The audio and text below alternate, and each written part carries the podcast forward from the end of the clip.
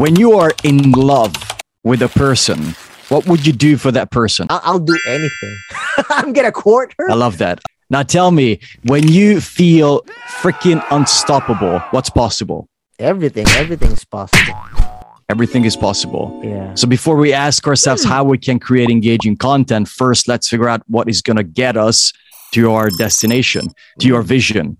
What will get you to the vision is for you to create the mm. vision before you start and you attach emotion to it, which is love.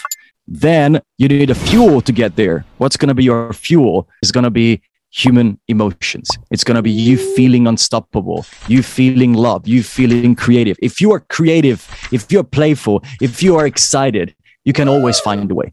And even if you get started, you're going to get to a point when you feel burnt out, exhausted, and you're going to feel like giving up. In that point, the reason why you give up, it's not because it's hard.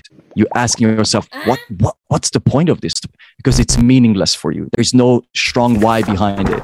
You got to get clear on the vision first. You're going to get clear on the mm. why first.